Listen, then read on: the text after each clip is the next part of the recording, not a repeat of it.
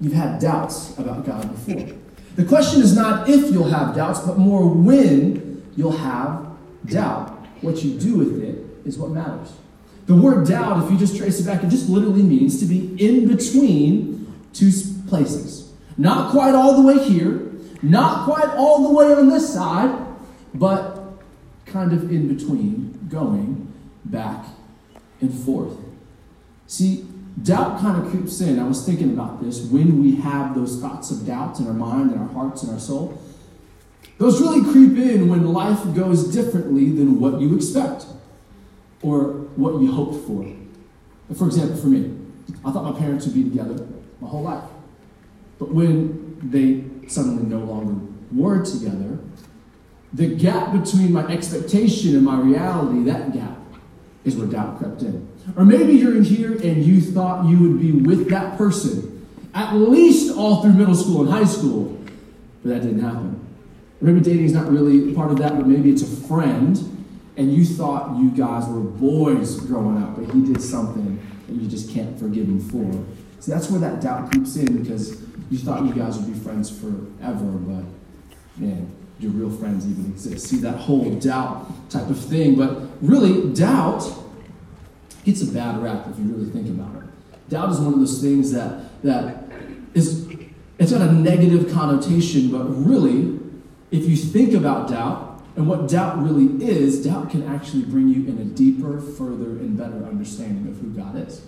Because if it's literally means to be in between the two, then if you will take your bout with doubt, you'll battle with doubt about God with God, it will take you to one end or the other.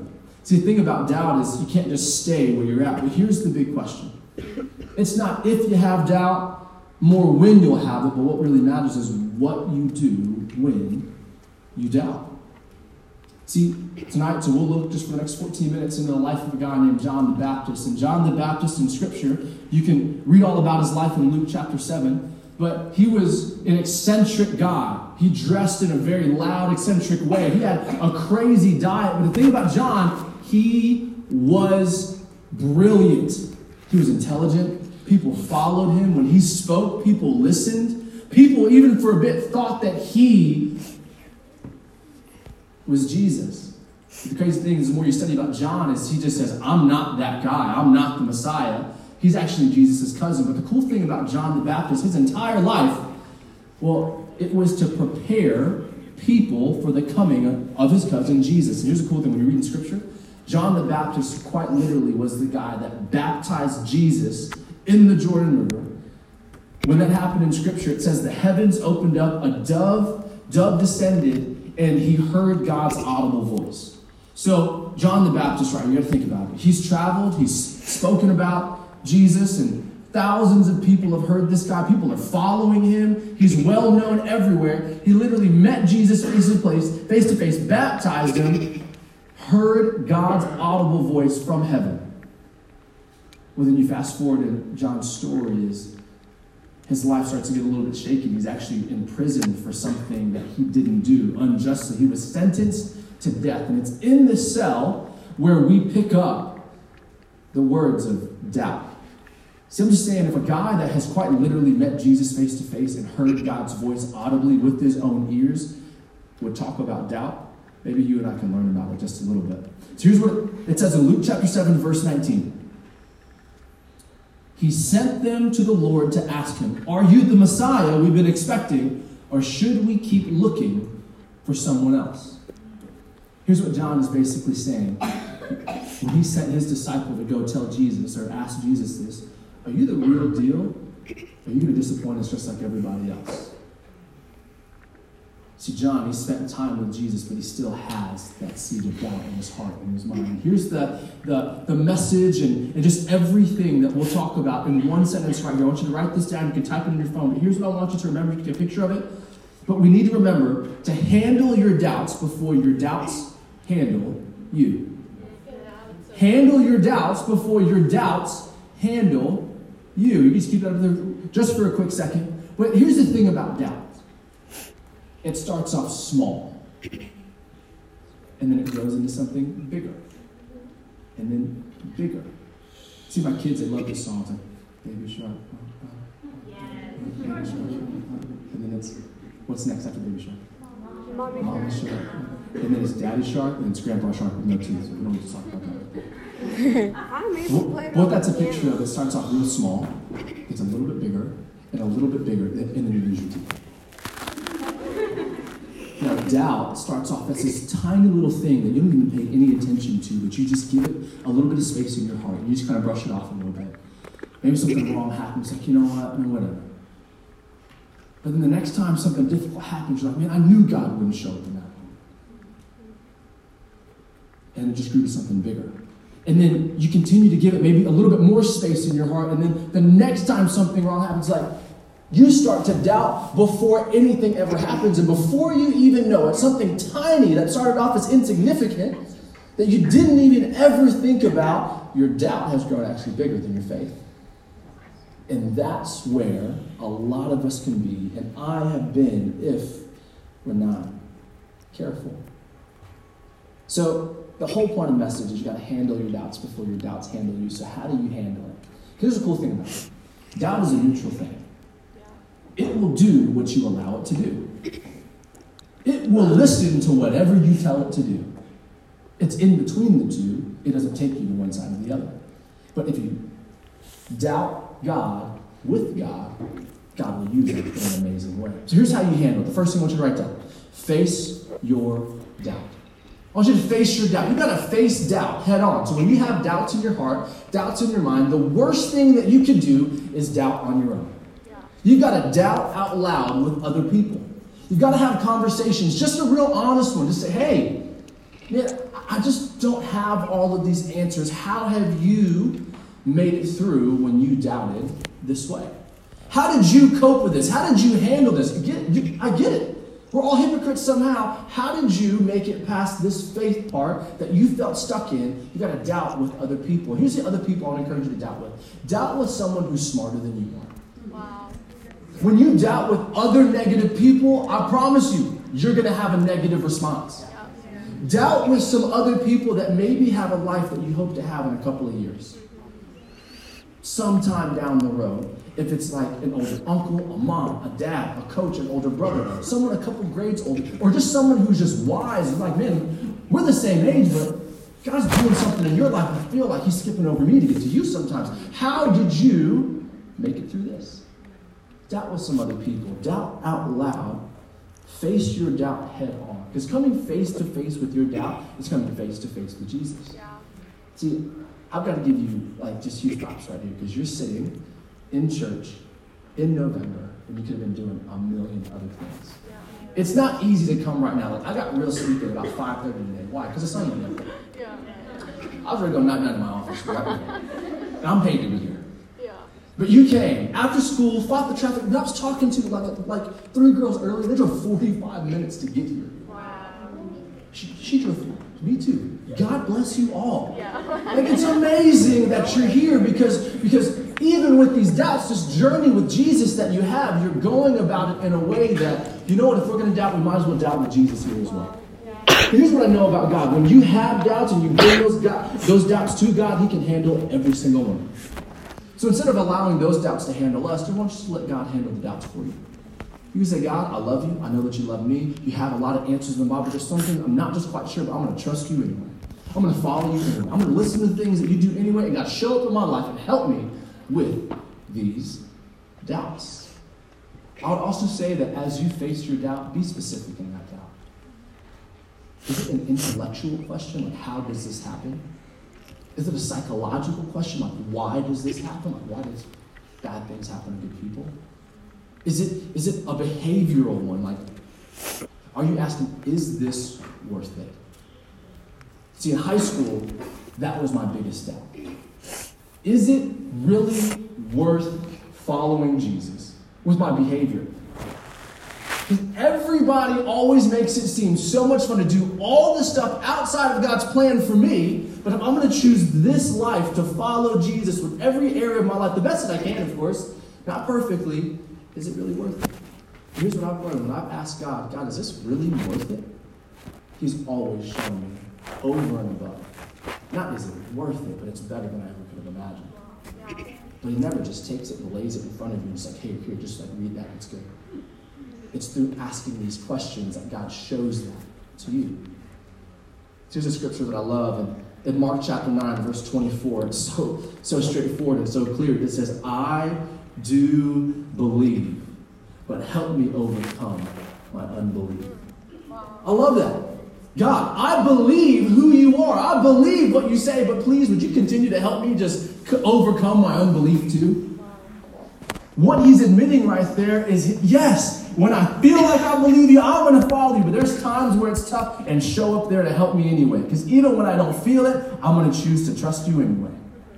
See, handle your doubts before your doubts handle you. And you handle it by facing your doubt, but you also handle it by trusting the truth. It's the last thing today. Just trust the truth. See, gosh, it was, yeah, it's about two years ago. So Aubrey, so she's my wife. She's an awesome girl. I think she would go pick up our kids. She's not here right now. But she took a trip with all of her girlfriends about two years ago to the Florida Keys. So, so here's what that means. When, when, when you're married and you have kids and your wife takes a trip, what that means is you watch the kids with no help. Um, so for you, you're like, I don't have kids. For me, it's like, really? Want to go? Of course, so she went, so she had a great time. And here's what I've learned about, about distance.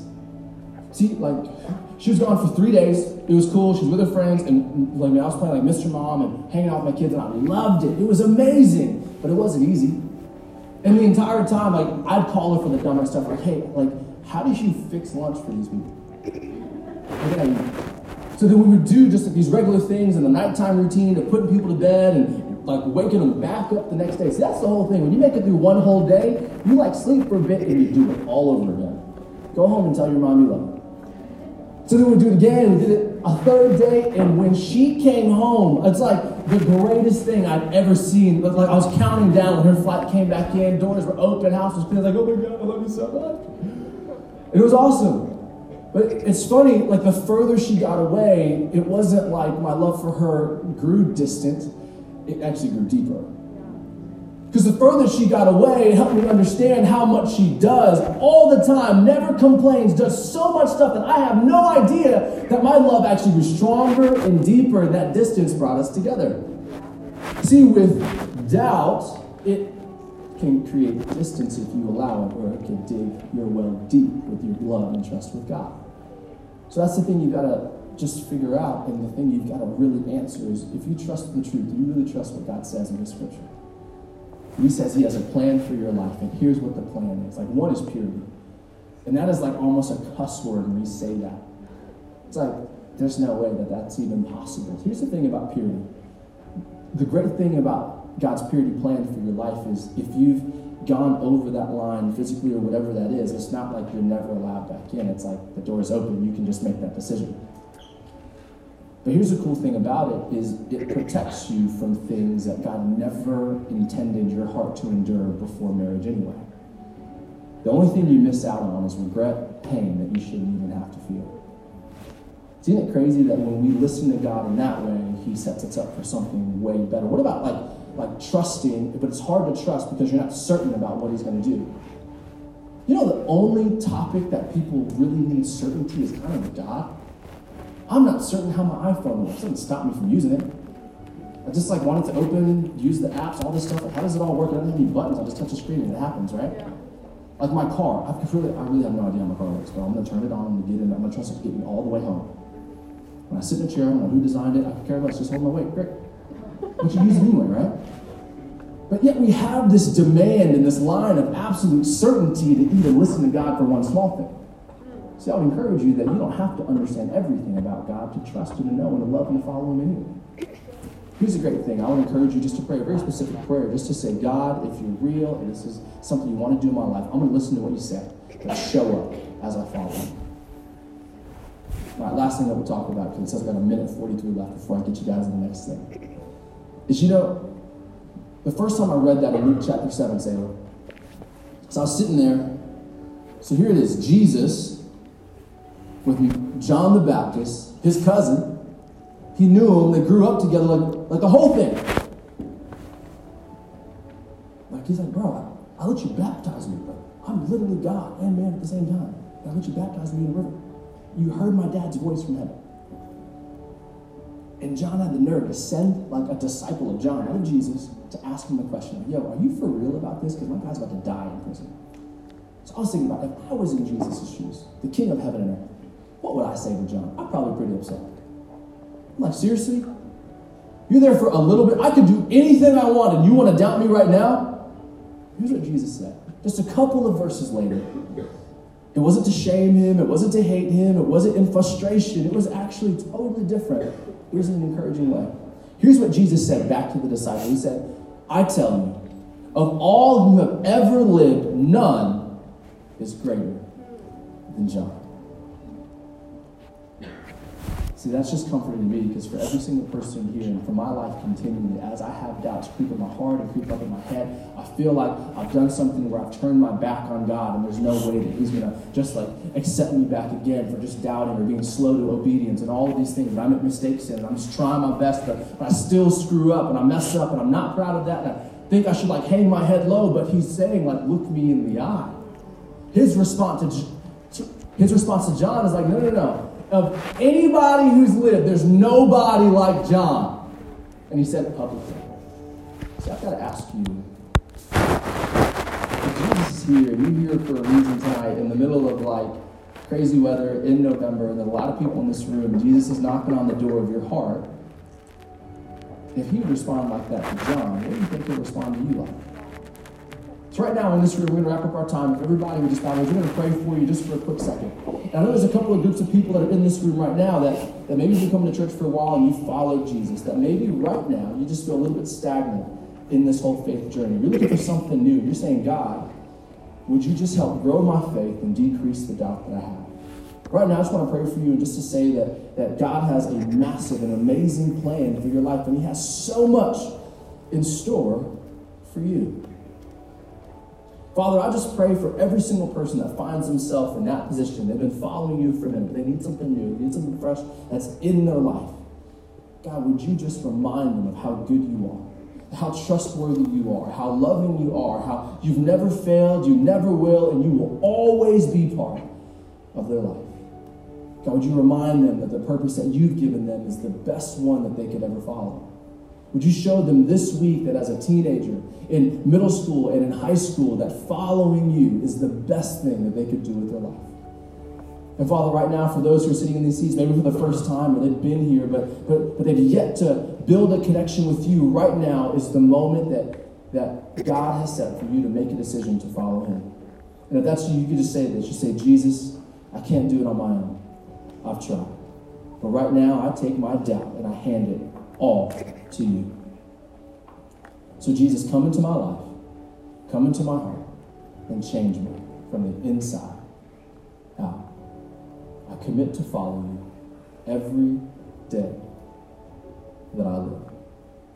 If you just made that decision, no one's looking. I need you to hold your right hand high in the air right now. No one's looking you. Just hold it up. Hands are going up everywhere. It's absolutely amazing. You just hold it up high. This is a declaration, this is the decision that you, you've made to follow Jesus. And what we're going to do right now is just to make sure you get some information. It's amazing. After you get that booklet, you take your hand down. Father, thank you for every single person that's here. Thank you, God, for Fellowship Church, and thank you for what you've done tonight. It's in Jesus' name. And everybody said, Amen. Amen. Can we just give a crazy round of applause for every person that made decision to follow Jesus?